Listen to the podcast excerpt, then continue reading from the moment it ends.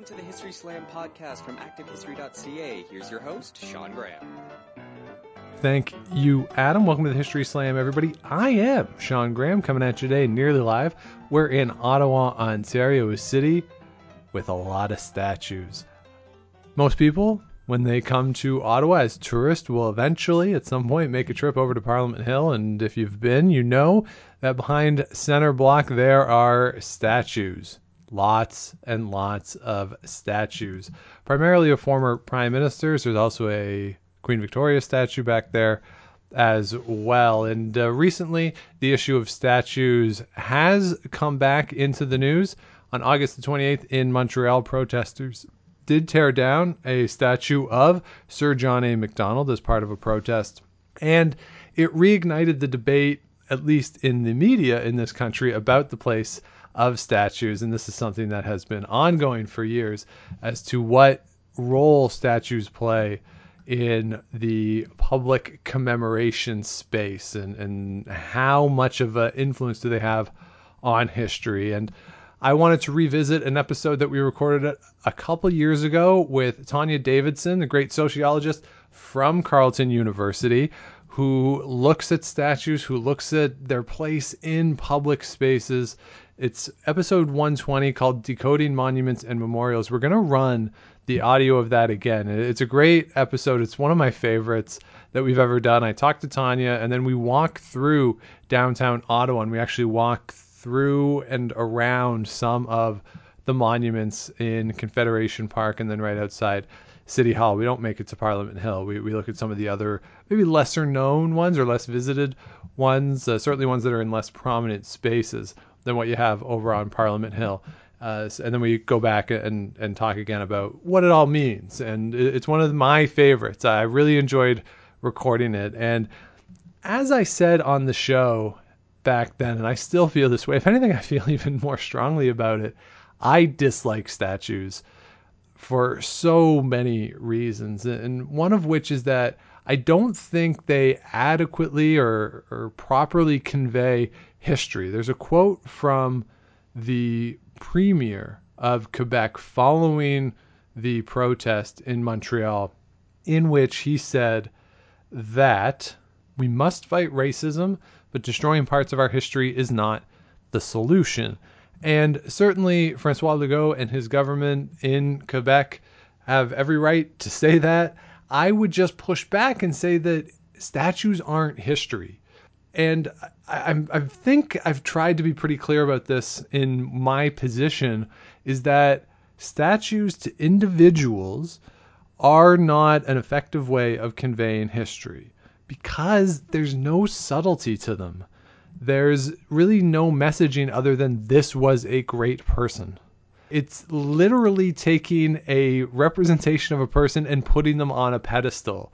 And that's not what history is. History is trying to understand the human experiences and the human stories. And I really legitimately believe that putting up a statue to somebody is dehumanizing. It doesn't acknowledge or allow even for the existence of failures on that person's part or of struggles on that person's part. And that I think is a problem.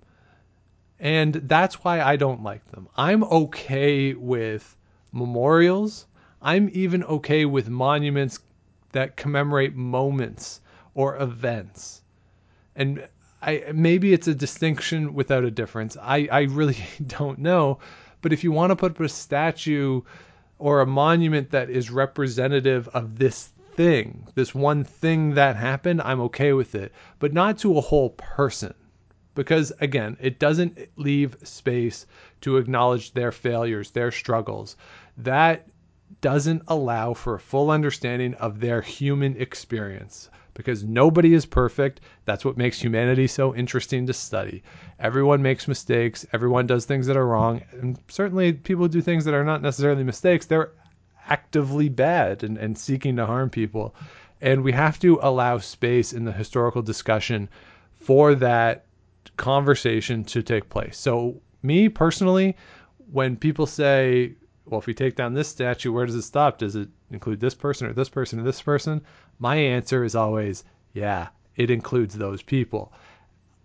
And it's the same for me on naming stuff. I don't like naming things after people either. I really don't.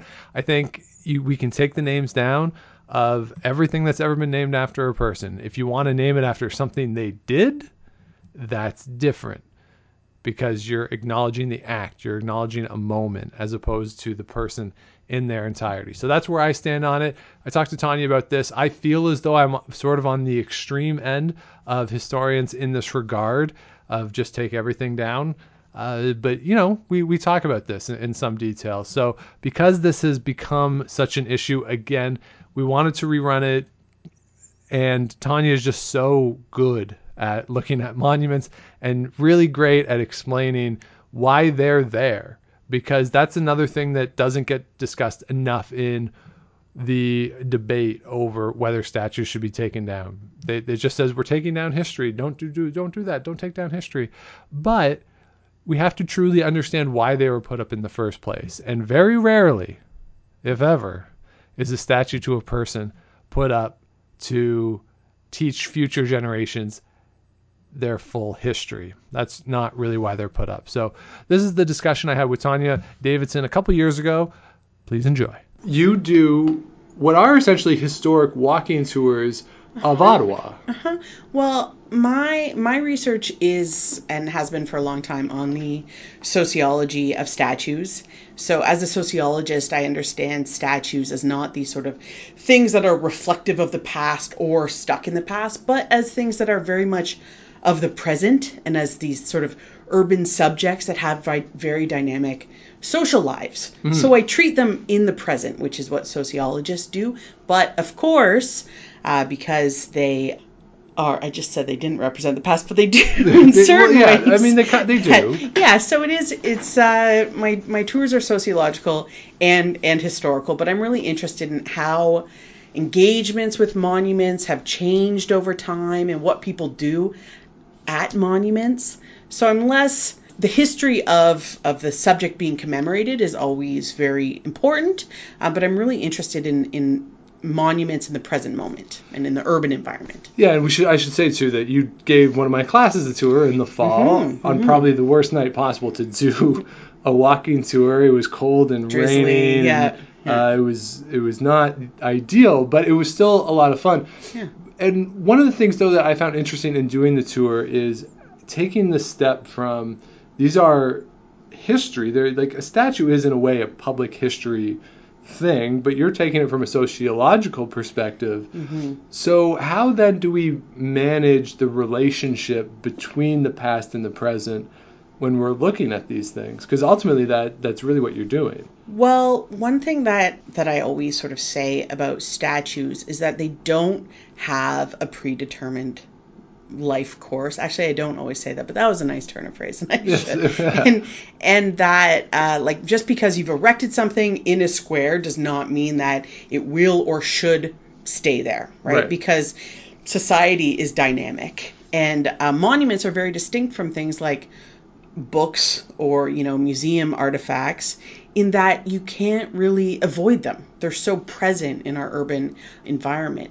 So, one thing that my research showed, and that I really sort of kept saying in light of the Charlottesville protests in the United States, um, is that the idea of, of taking down monuments is does not change the past, but it does reflect our relationship to the past mm. in ways that, that are very powerful right? So I think one thing that like monuments should they be torn down? Absolutely. Should that but other things that can be done with monuments are put them in the basements of museums and say yes. this is something we once thought was so important it should be an essential part of our city. Now we think that this history is much more you know we have other things to put in the center of our city. So there are other things that can be done with complicated monuments, but also people have done things, and we see this in Ottawa of keeping monuments but add changing the plaques.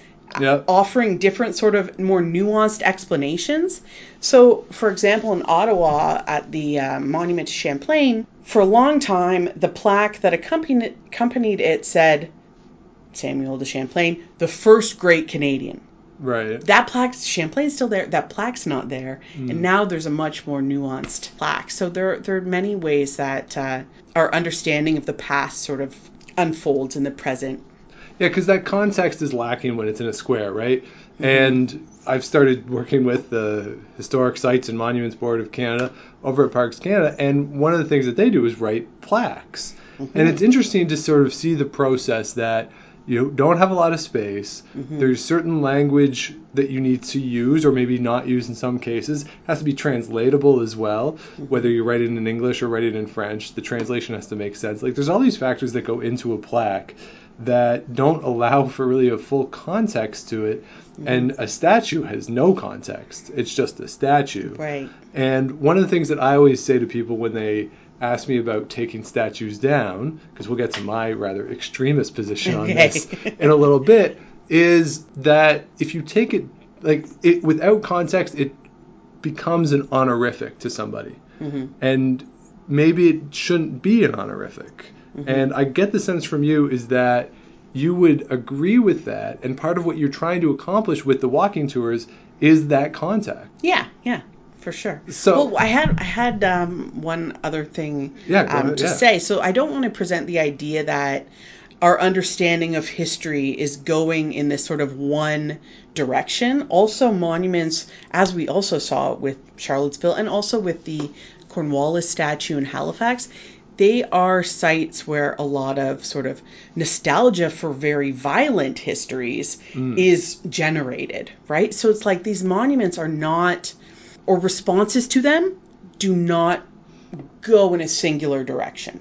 Right. And this is what, as a sociologist, I find sort of, sort of fascinating is the deep ambivalence of, of monuments. So you can have at the same place um, a site that allows for all sorts of post-colonial resistance and all sorts of colonial nostalgia, and it's all sort of coalescing around this this uh, this monument. So they really are these sort of enablers of bringing to the fore otherwise not visible social tensions. Right, and and as you say, that can change over time because I'm always struck by war memorials, like mm-hmm. the the ones that were just sprouted up all over the country in the 1920s. That for a lot of people were essentially headstones for sons who never came home. Mm-hmm. So they were sites very, very funerary in their meaning. But now, those people who use them as those sites are gone. And so the way in which those sites are now used are very different. Now it's much more commemorative, if not even celebratory, of the war and Canada's role in the war. So you, like you say, it's not a static meaning. It changes based on time and place. And I honestly wonder, because my friend Sarah Karn, who I've worked with on the Vimy Foundation, she's mentioned that there are historians who believe that the two world wars will eventually be studied as one conflict as we get further and further away from yeah, it yeah. and the time doesn't seem as as far away that that'll eventually happen so what does that change then to the meaning of the monuments and all that so it's always going to be in flux and always going to be changing but for you giving walking tours of these sites I, I would have to imagine that when most tourists come they want to see what, what, whatever it is, Sir John A. Certainly the War Memorial, um, maybe the Indigenous War Memorial or whatever. It's not a memorial, whatever, Right. whatever, whatever the, word Aboriginal is. War Veterans Memorial. Is it a memorial? Okay, so they, they would want to see sort of those types of things and, and maybe other ones that are on the hill, but they would have an expectation of what those things are and what they mean. Mm-hmm. So, what is the reaction that you get from people when you launch into this whole explanation of how these things are very much moving targets and sites of evolving meaning? Well, one of the things I do, so I give two walking tours for this little alternative walking tour company called Detours. Just Google Detours Ottawa and it'll Yes. come up, and it's great. And they do there are monthly tours that are, uh, and then there are sort of by request tours. And one tour that I give, which involves a lot of the monuments on Parliament Hill, is uh, I, I talk about the sort of ambivalence of monuments, but also just at the moments of commemoration, sort of offer a little bit of discussion of what's not visible. So, Right. if, for example, at the famous Five Monument on Parliament Yes, Hill, yes. forget the exact uh, name of it. Uh, so they're really nice, sort of writing about the person's case of 1929 and the fam- five women that pushed for women to be named persons so they could be appointed to the Senate.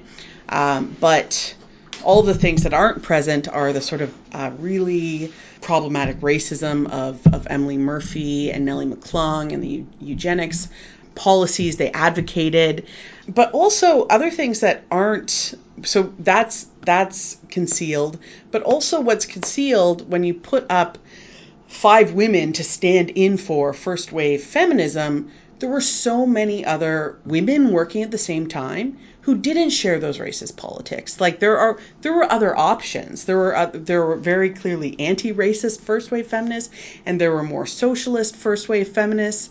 Those are some other things that are are sort of concealed when you put up a monument people think, "Oh, okay, we've done. We've got that history." Right. So so th- that's those are some of the things I talk about on on that tour is not just about the politics of monuments in general, but offer trying to offer some other alternative things that could be possible, some other things that could be commemorated. But if you take that example then of the famous five, say you're there and you're giving this context to what Mm-hmm. happens, does anyone ever put up their hand and say, What are you talking about? These are five great women. They pushed for suffrage. They pushed for women's rights. Like, does anyone, does anyone, is anyone sort of surprised that you are presenting this at this setting that, again, I think most people would associate that type of a monument. If you haven't seen it, do Google it. That sort of site as being celebratory. Yeah, people are. To be honest, I think that there's a quite a clear um, selection bias of people who will sign up for a detours walking Okay, tour. yeah. So Yeah, it's not. It's already sort of um, framed as not your average walking tour. So people are very primed and and ready to engage with alternative understand. Well, not alter, uh, with with critical takes on, Right. on Canadian history and and monuments and socio. So not not really the the people that I've given um, tours to have generally been really uh, curious and engaged and have lots of questions and. Hmm. Because yeah, that social context I think is important too. Because I think of the War of 1812 monument that's on Parliament Hill as one that, if it's still there in hundred years, how people will look at it. Because right mm-hmm. now, and I realize I'm not necessarily the market for really any monument, but that statue right now just screams of big C conservative politics. Yeah. Right? It fit in with what their understanding of Canadian history was, the narrative that they wanted to present about what this country is. Good or bad, that's what it was. I mean, the, the big L liberal government is doing the same thing with other things mm-hmm. right now, presenting a narrative that they want. That's what governments do. But that statue or that monument is there in part, large part, because of that. In a hundred years, people might just look at it as a war statue without having the context of why it was constructed. And that's the thing that I think is so good that what you do is that you help provide that context. But does it hurt the popular or the public understanding of history to have monuments that are put up in these types of contexts? Because every monument is in some sort of social context, mm-hmm. and there's a reason why it's there. And like you say, there's a reason why certain things aren't there. But for a public that may not be historians or sociologists, they might look at it. I think this is why you see what you see in the United States over the Confederate statues. People just say, this is our history. So they understand mm-hmm. the sites. They look at maybe a public history program that says, hey, monuments, public history, without really understanding truly what public history is actually all about, and say, well, when you take it down, you're taking away the history. So, mm-hmm. like, how do we actually confront that dynamic? Because not everyone is going to go on a detour, or not everyone is going to read this context of it. So, where do we find a balance between educating everyone about the meaning of monuments, the sociological meaning of monuments, without challenging this idea or without presenting it as, oh, we're taking away your history? Is that even possible? Well, one thing that that I always uh, say about about monuments is that um, is that they are sort of embodied with this deep ambivalence. So it's it's very hard for me to just have a blanket disdain for well i do for a few some monuments Yeah. uh, but there's always like even if there's a monument you hate it becomes it can become a sort of like rallying site for asking bigger questions that go beyond monuments Okay. so for me it's like monuments are really talking about monuments is really never just talking about monuments if it was i don't think i could keep talking about monuments yeah, for yeah. 15 years Right. but, but uh, I mean, the, the War of 1812 monument is not a good example to prove my point because I don't think people really do anything there or engage critically with it or, you know, No, it's use it a as great- a site of protest or Yeah. anything. I mean, just it's also like, not the location of it doesn't lend itself to it either. In part, Yeah, yeah. But I think, like, there are a few monuments that I, I, I don't know would advocate for just. Can I answer this question? Um, I feel like part of your question is like, can't we just, if we're going to do critical readings of monuments, some monuments should be torn down? well, no, that's not what I, that's not what I'm advocating. Mm-hmm. What I'm suggesting is, I, I don't think it's possible for us to provide the context and the critical awareness of Mm-hmm. why monuments are there and what they are doing Mm-hmm. as they're there without getting pushback from people saying you're trying to take away the history because I don't look as look at monuments as pieces of history. I look at them as contemporary, Absolutely, almost more like architecture, Yeah. which is constantly evolving and constantly changing. And our understanding of it is, but I think a large portion of the population looks at it as history. Right. So I, I'm just wondering if there's some way to bridge the gap between people like you and me, Right. who approach right. them one way, and I think the vast majority Yeah. of the public who looks at them as pieces of history. You know what? This sort of reminds me of a lot of questions I had when I was beginning my research about methodology, um, where people, like during different stages, like, well, how are you going to understand how people or if people care about monuments? Right. Are you going to uh, do interviews at monuments? Are you going to survey people and ask them?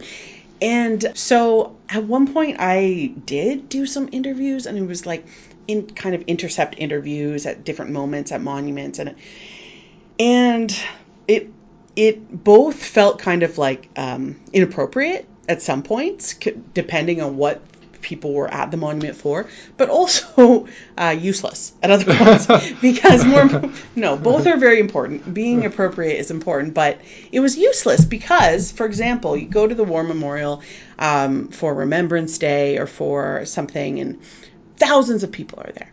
And you ask them why are you here? They gave you the stock answer right? Because we should because they fought for our freedom because all this sort of rhetoric we hear all the time.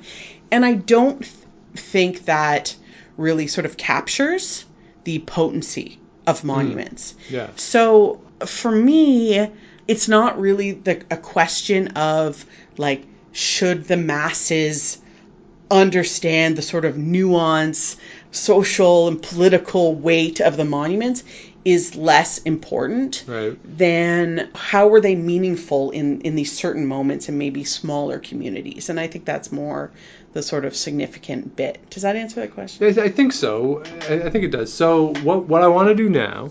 Let's go and look at some monuments. All right. And we will come back and talk about what we see. So we're going to do some stuff from the monuments, and we'll come back and do a little wrap up. So we are here at the Memorial for Aboriginal War Veterans that have died Yes. here on Elgin Street, across from the Lord. If you know Ottawa at all, we're right across from the Lord Elgin Hotel, uh, right at Confederation Park here, right by City Hall. So this is somewhere that you go on your tours. Yes, absolutely. So this uh, monument, as you can see, it's called the National Aboriginal um, Veterans Memorial, and it was unveiled on National Aboriginal Day, which is National Indigenous Day now in 2001. But its history. So maybe first, Sean, you can describe for the viewers, listeners, Yeah, what it looks like. So it is a, uh rather large stone base. Uh-huh. And on, on top of it, you have uh, an indigenous gentleman or a soldier uh, surrounded by animals. So there's a buffalo, a bear, a wolf, and then a, a an eagle on top that is on like a staff of sorts. Yeah, Uh, so it's the the soldiers surrounded by actually excuse me there's multiple soldiers now that I look Uh-huh. on the other side so multiple soldiers surrounded by these animals that are largely associated with the Canadian wilderness. Right, yeah. So this monument came an idea in a very specific moment in Ottawa. Uh, it was unveiled, as I said, in 2001. In 1996, there was a monumental controversy just over that north of here Yeah. at the Champlain Monument, because there, there was for about 60 years, uh, uh, barely clothed um, indigenous man crouched at the base of a monument to Champlain. So in the 1990s, Chief uh, Ovide Mercredi came, he saw that, was appalled, um, started protesting, and it became a big question. Um, the NCC eventually took the scout down and the scout was moved to major hills park where you can still visit the scout. And he was given he was named in an official naming ceremony just a few years ago. Uh, but in that moment after that controversy one of the things that emerged was that ottawa needs more positive representations of indigenous people that come from and are designed by indigenous people. So indigenous veterans rallied around this idea of producing this monument. And it was designed by an indigenous artist Lloyd uh, Pinay, as you can see, and it was designed to represent really uh, Indigenous people from across the country who participated in all the wars Canada's participated in. And Indigenous men in particular enlisted at a disproportionately high rate. Oh.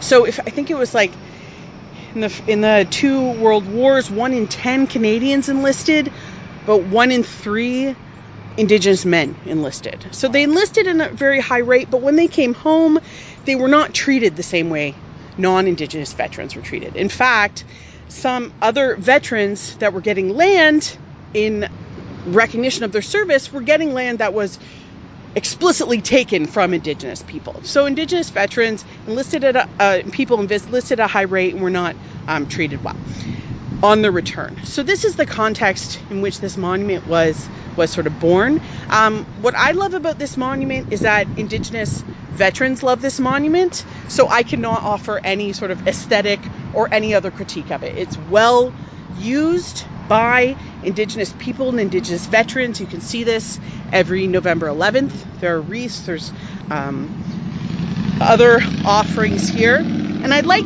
us to go around to the back. Yeah. Fo- follow me. We head to the back here, uh, the park that now faces the park. Yeah. As you look at it, where the uh, the buffalo and the uh, the moose, moose, no, that's a um, what is it?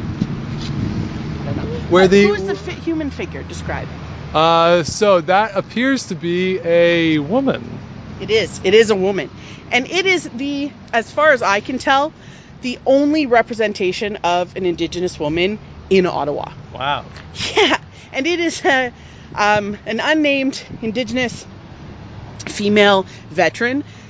Excellent that there's this representation, but it also sort of highlights the dearth of representations Right. of Indigenous women. Indigenous men, in contrast, if you go to Parliament Hill, you will see, or Old Banks of Montreal, you will see Indigenous men carved into the facade le- alongside beavers and other sort of, of things, which very sort of fraught problematic representations, but still there. Whereas Indigenous women have been sort of very much made invisible in this Right. capital space.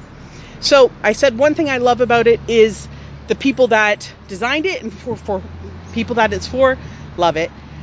Uh, one other sort of thing I'd, I'd like to highlight is that we have in Ottawa some other named uh, commemorations of Indigenous people. We have, well, one in particular is at the Valiants Memorial, there's a monument to the uh, Mohawk leader, Joseph Brant. And what both Joseph Brant and this statue do is they offer a positive representation of indigeneity in the capital, but they're also both representations that line align perfectly with the sort of logic and the values of the Canadian nation state. So what we don't have in Ottawa are any sort of commemorations to uh, to uh, Louis Riel, Poundmaker, Indigenous leaders and fighters that were working for Indigenous people. Right. So, for example, just over at City Hall, there's a. Should we wait for that? Yeah, as the uh, police or the Paramedic. paramedic go by.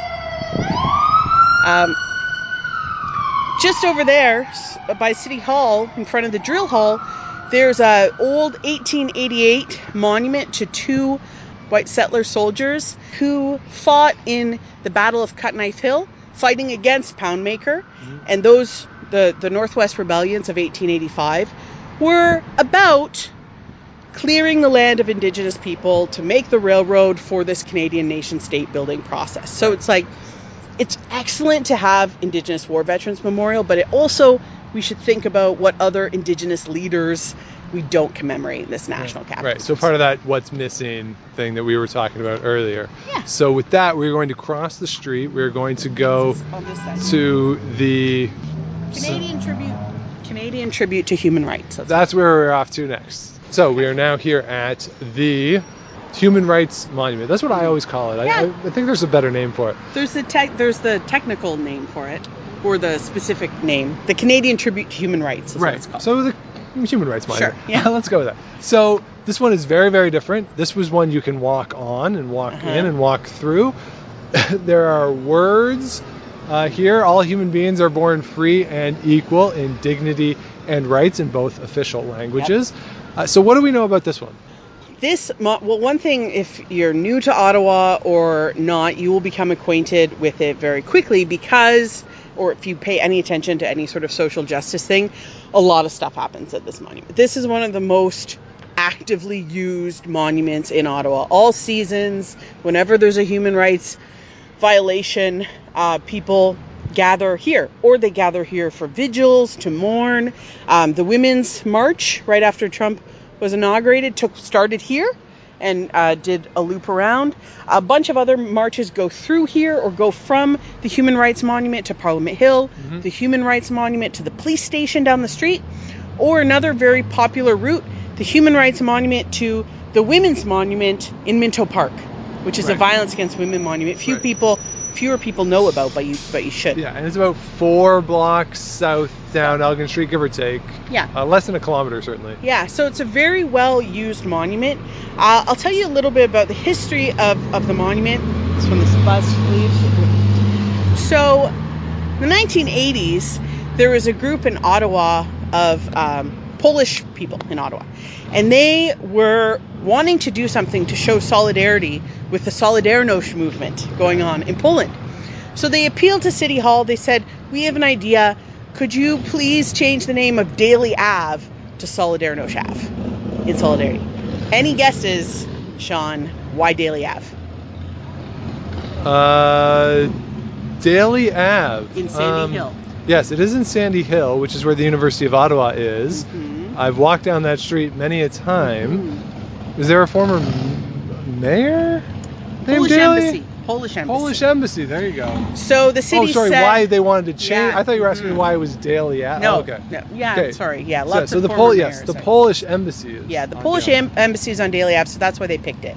And the city is like, no, we're not going to insult the the tenants of the street. So clearly, so no.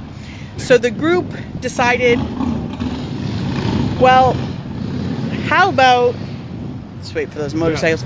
Instead of that, um, we pool our resources to build a monument to human rights in general that idea took off like gangbusters. Everybody was behind it. They quickly fundraised. All political parties supported it. All sorts of, of faith groups supported it. Unions support, individuals, authors. Everybody gave money because it's an easy thing to sort of vaguely, broadly embrace, right? Yeah, it's hard to be against human rights. Yeah, right. It really is. and they're like, well, it's about it's the first Canadian international Canadian monument to international human rights and and etc. Uh, so everybody loved it, and now, and one thing people think that this monument's like government art or something. It is not. It is a grassroots citizens thing. So now I'll tell you a bit about the monument itself. Let's do it because it's it the shape of it, the design of it is Seems Unique. brutalist and Yeah. It's, it's made out of um, concrete and granite, sort of austere Yeah. material. It doesn't have the warmth of a figurative statue so much. Well, this is the design of a Montreal based designer, Melvin Charney. And what he was doing with it was speaking to the National War Memorial down the street. Okay. So down the street, you have an arch with 22 bronze soldiers and horses charging through. Yeah. Here, you have a granite arch with the first line of the UN Declaration of Human Rights on it Yeah. and sort of concrete anthropomorphized beams. Mm. And the idea is the very sort of straightforward logic is down there, soldiers, they fought for freedom, birth of the nation. Here, it's the people who can walk through the monument, people that are alive today, that uphold mm. the values of human rights. Isn't that nice? That is really nice. So they work in concert, really. They totally work. And on the top of the beams, we have equality, dignity, and rights. So those are the mm. big ideas. But early on in the, the life of the monument, the committee realized that. Oh, one sidebar before I go to that. The first draft of this monument didn't have the first line of the UN Declaration of Human Rights. It had a line from a speech by the Solidarność leader Lech Wałęsa, and it was something about following a path to dignity and something like that. So there's this path idea. Um, that line was swapped out for this line at the suggestion of John Humphreys, who incidentally wrote the first Okay. line. And there's a plaque to John Humphreys along here. Okay. There are lots of plaques. You can hear There the, are a lot of plaques This along here, monument yeah. is well interpreted. for. Yes. But now let's go inside the monument. Yeah, let's do it. All right. So, if you've never been to Ottawa, there's some steps up here that are parallel to Elgin Street that we are walking up now, uh, and sort of a ramp that goes down after you go through the arch. As we walk through the arch through right the arch. now, and we can see here we're in the monument. So, early in the monument's history, they realized that having the idea, equality, dignity, and rights in English and French was not uh, sufficient. So it took them a few decades, but the committee and fundraising and a lot of work with linguists, they translated those three concepts mm-hmm. into over 70 indigenous languages. Wow. And so all these plaques have indigenous translations for dignity, equality, and rights. Wow. And they're also positioned in sort of geographical order. Oh, as to where So- these where these nations are. Yeah, so the northern languages here we have a Nakta here, Oh, the- yeah, yeah. and the east eastern languages over here. Oh, interesting. So it works, and it works geographically with the city too, like sort of east. Like Yeah. east is that like it's not just sort of on the monument Yes. saying up, right, left. Like Yeah. it's sort of actually that direction on the city, and then there's a land uh, statement as well, uh, acknowledging that this is the traditional territory of the Algonquin and Anishinaabe people. Yes, and this, so this you can see was installed at the same time as these language plaques, and it is great because, as I said earlier, um, we have commemorations of Indigenous soldiers. We also have sort of uh, imported totem poles that have very sort of fraught and interesting histories in Ottawa, but there are fewer commemorations and recognition of the uh, local Indigenous people that Ottawa uh, Right. is on unceded land. Right. So we have this here, and there's a new also monument right outside City Hall, so it's a good one to Right. check. And there's actually three languages, the land statement English, French, and I'm assuming that's Algonquin uh, as well. So that's kind of cool. And, and with these things, you can sort of see again how it's a living yes. uh, monument, certainly. And, and you can see each of the, the translations is numbered as well. oh yeah, there's a um, map down here. So you can actually figure out which is which. If you don't speak that language, you can figure out which language which is. Now we head down the ramp towards the uh, end of it, and there is a map right at the foot of the monument that explains all the different languages and where they are located on the map. So how? Uh-huh. That's pretty cool. Yes. So this monument is really sort of embodies this idea that monuments are not reflections of the past, but they're really about doing reflecting something and producing an idea about a present society. So Right. what do we want to be? And as you said, now? there's they're very act. It's very actively used. So it's a constantly evolving, constantly being used by My- the public. My one critique of this monument is this addition here. So there's it, it it's in the shape of almost like a like a parking thing. You know, when you go into a a, a parking lot, Yeah. there's those like concrete things at the end of the space. It's sort of in that shape, and it has all the major donors to the monument since 1993. Yeah, I just don't like that. It kind of yeah, it kind of takes away from it a A little. monument shouldn't be to the funders of, of the monument. right? It I don't have anything more critical to say except I don't like it. Yeah, fair enough. All right, so now we're gonna head back to the studio. Yes. And uh, we'll sort of wrap up and, and break down what we just saw. Great. All right, we are back from Monuments. Very exciting. Thank you, Tonya. That was fun. Great. So now that we're here, uh, I want to give you my extremist position, and I want to just know what you think as a All right. Mm-hmm. sociologist who studies these things. Now, because I get the sense that when we put up a statue or when we name something after someone, because this is these two things are, are I think related Absolutely. that creates a very celebratory thing that we're, it's like we're celebrating that individual so my position Mm-hmm.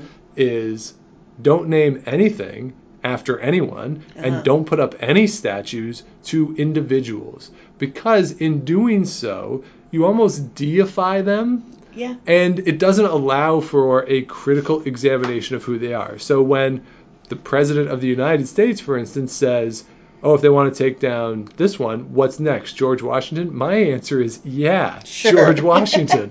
take that one down too." And if you want to put up monuments to commemorate events, to commemorate moments, I'm good with that. Because I think that is more subtle. It allows for context mm-hmm. but don't put it up to a person where you don't allow for context. You're deifying the person. You don't allow space to critically understand them because at our core, human beings are flawed. Every human being that's ever existed is flawed. And to put up a statue, I think, takes away from that. It takes away from the humanity of that individual. So I say don't name stuff after people. Don't put up statues to individuals. Commemorate acts, commemorate moments, but not people. Social movements, maybe. Yeah, like ta so if you take say the famous five, for instance, Yeah. don't have it be about the people. Sure. Have it be about what they accomplished for women's yeah. Mm-hmm. rights, and that makes it more to me more reflective of what they did. One and two, it doesn't deify them, and it allows space for the critical examination of the things that you talked about in the first part of our, our conversation. So that would be my position on it, Hmm. but. I realize that for a lot of my built heritage friends, that may be somewhat extremist. And I know for members of the public who I've talked to, or friends of mine who are not historians, they find that rather extremist as well. So, as someone who studies these things, I would like to know what you think about what I've been told is somewhat extremist position. Okay. I'm going to answer by way of another story, Love it. but it is supporting your radical position. Okay. So one of the things about you may be familiar with this monument that's quite close to here, the National War Memorial. Yeah, which we I've been just to- saw yeah, actually. yeah, we were over uh, yeah. right there. Well, the thing, part of the the great sort of power of the National War Memorial is that it is all about the citizen soldier, right? Yeah. It is it is exactly what you were describing. It's about a moment in history and it, it is representing 60,000 Canadians who lost their lives. And it is so powerful. There was a, a vigil in 2008 where they light projected names on the monument as a spiritual Oh. and people would come and they saw their great uncles and it was very moving Right. but also the night lighting like when the big shadow very powerful Right. that for me sort of really captures the potential of monuments in a way that is radically different in the very close more contemporary Valiants Memorial, mm. which is a monument of the 14 soldiers, Yes. named soldiers, some of whom, like Arthur Curry, also have sort of fraught histories, right? He Yeah. was he sued a newspaper for libel because Right. they were criticizing him after after the war. So I think that you can point to that when you're having your conversations with your your friends and family and say, well, what do you find more meaningful, the War Memorial or a Valiants Memorial? Right, and and to put it in sort of that military context too, having worked with the Vimy Foundation, having been in in Belgium and France, I was struck by certainly Menin Gate and Vimy are like that, that there are individual names on them, mm-hmm. but they're more representative of the whole than mm-hmm. anything else. The Ring of Remembrance is another one that's sort of the, the the totality of it, and there weren't many places that we went to that were named after people. Mm-hmm. It was sort of representative of the whole thing, or a lot of were just pure location based. And that I liked that. It, it spoke to the m- moment in time as opposed to necessarily the person. And there are ways to honor people or the act of. I think the Victoria Cross is a perfect example of this. Mm-hmm. If we're going to stay with military stuff, that it doesn't honor the person and everything they did. It honors that heroic, valorous act, mm-hmm. and that I really like because it it just uh, it, it just allows for context. It allows for a critical, full understanding of of a person, and that's what I think we need to do more of, and not just maybe even in history, just in general, is get away from hero worship The or cult of the individual. yeah, the cult of personality, which certainly is a big part of North American life, and always has always been. Right, celebrities have been a big part of North America for a really long time. So maybe it's just part of that. But if we can get away from it in our memorialization and our public history, in terms of built public history, I think we could be better off. I don't I don't think that's that radical of a position. We and we have other sort of examples in Ottawa. The Corktown Cross and the Corktown Bridge Yeah. are both commemorating the the canal builders from the county of Cork. Um, there's a street in uh, Gatineau, which I'm going to pronounce incorrectly. Sorry, listeners. Les Allumières. I think that's Okay. named, and that is named for the Matchstick Girls. So women who made matches, and they many of them died of this awful phossy phossy jaw Oh. thing because of all the chemicals. Uh, but that is like a workers. So both of those are workers' heritage Right. commemorations that are also commemorating people in time and place that were sort of foundational for building where we are Yeah. now. Yeah, So- there are many. Yeah. moments. So I mean that's sort of my takeaway from it. But we would encourage everyone to go on a detour if you're in Ottawa. And there are, I do detours on Ottawa, but um, there are also other great detours on the Central Experimental Farm, on uh, different architecture tours. There's a great sort of lineup. yeah, so check them out online. We will link to it in the uh, write up at activehistory.ca. And we'll show some, we'll have some photos too of where we just were. If if you've never been here, we'll put up some photos, and you can also Google image all that kind of stuff. but get out there and see the monuments if you're in Ottawa or even where you are. There's monuments, there's public history stuff everywhere across the country. Absolutely. Certainly, there's going to be some sort of cenotaph or, or war memorial in pretty much every community across the country. So go out, check them out, do some research, figure out why they're there, and uh, let us know what you think. So, Tonya Davidson, thank, Thank you very much. So there you have it. Our conversation with Tonya Davidson, and again, I would thank her for coming on a couple years ago. This has been one of the most downloaded episodes that we had ever run, and I certainly think it's all credited to Tonya because she is wonderful on the show and just in general as well. I've, I've very much enjoyed spending time with Tonya over the years, and uh, thank her for coming on. And thank you for listening to the show. Please do let me know what you think. This is one of these issues where I know that there are a lot of people who disagree with me on this, and I don't think there is a firm right answer on public commemoration or the commemoration of people in public spaces. I certainly feel strongly about my position on the issue, but I recognize that I think I'm in the minority with respect to that position. So let me know what you think either in the comments or you can reach out to me on Twitter at the Sean Graham. Be nice though, you know. Twitter is not always the nicest place. So if you're going to reach out on Twitter, let's have a productive, congenial discussion. You can also find me, historyslam at gmail.com. That'll give you a little more space. So please let me know what you think. It's a debate that I follow pretty closely in the news and something that uh, I'm always curious to know what other folks think about. So do let me know. If you have not yet, please do subscribe to the show on iTunes, Google, Stitcher, Spotify, wherever it is you get your podcast. Give us the likes, the ratings, comment on the show. That helps other people find us, helps the show grow, keeps us going. And of course, as always, do head over to activehistory.ca uh, some new content over there this week, so do check that out. And if you missed last week, our discussion with Ornelas and Duki Imana about sports and the representation of sports, particularly in the area of race, do check that out. That was in collaboration with the Game of Stones podcast. Head on over to gameofstonespod.com. We are selling t shirts. There's a gray, red, and black t shirt available with the Game of Stones logo on it. All the proceeds from those sales are going to Food Banks Canada. And we are matching those contributions as well. So you buy a t shirt, it's like a double donation to Food Banks Canada. So please head over to gameofstonespod.com and check that out. But as I always like to say, if you don't want a t-shirt and you just want to donate to Food Banks Canada or your local food bank, not going to get any arguments here. So that'll do it for this week. Thanks again for listening. We'll be back with you on a new episode next week. But until then, if you're out and see Enrico Palazzo, please say hi for me.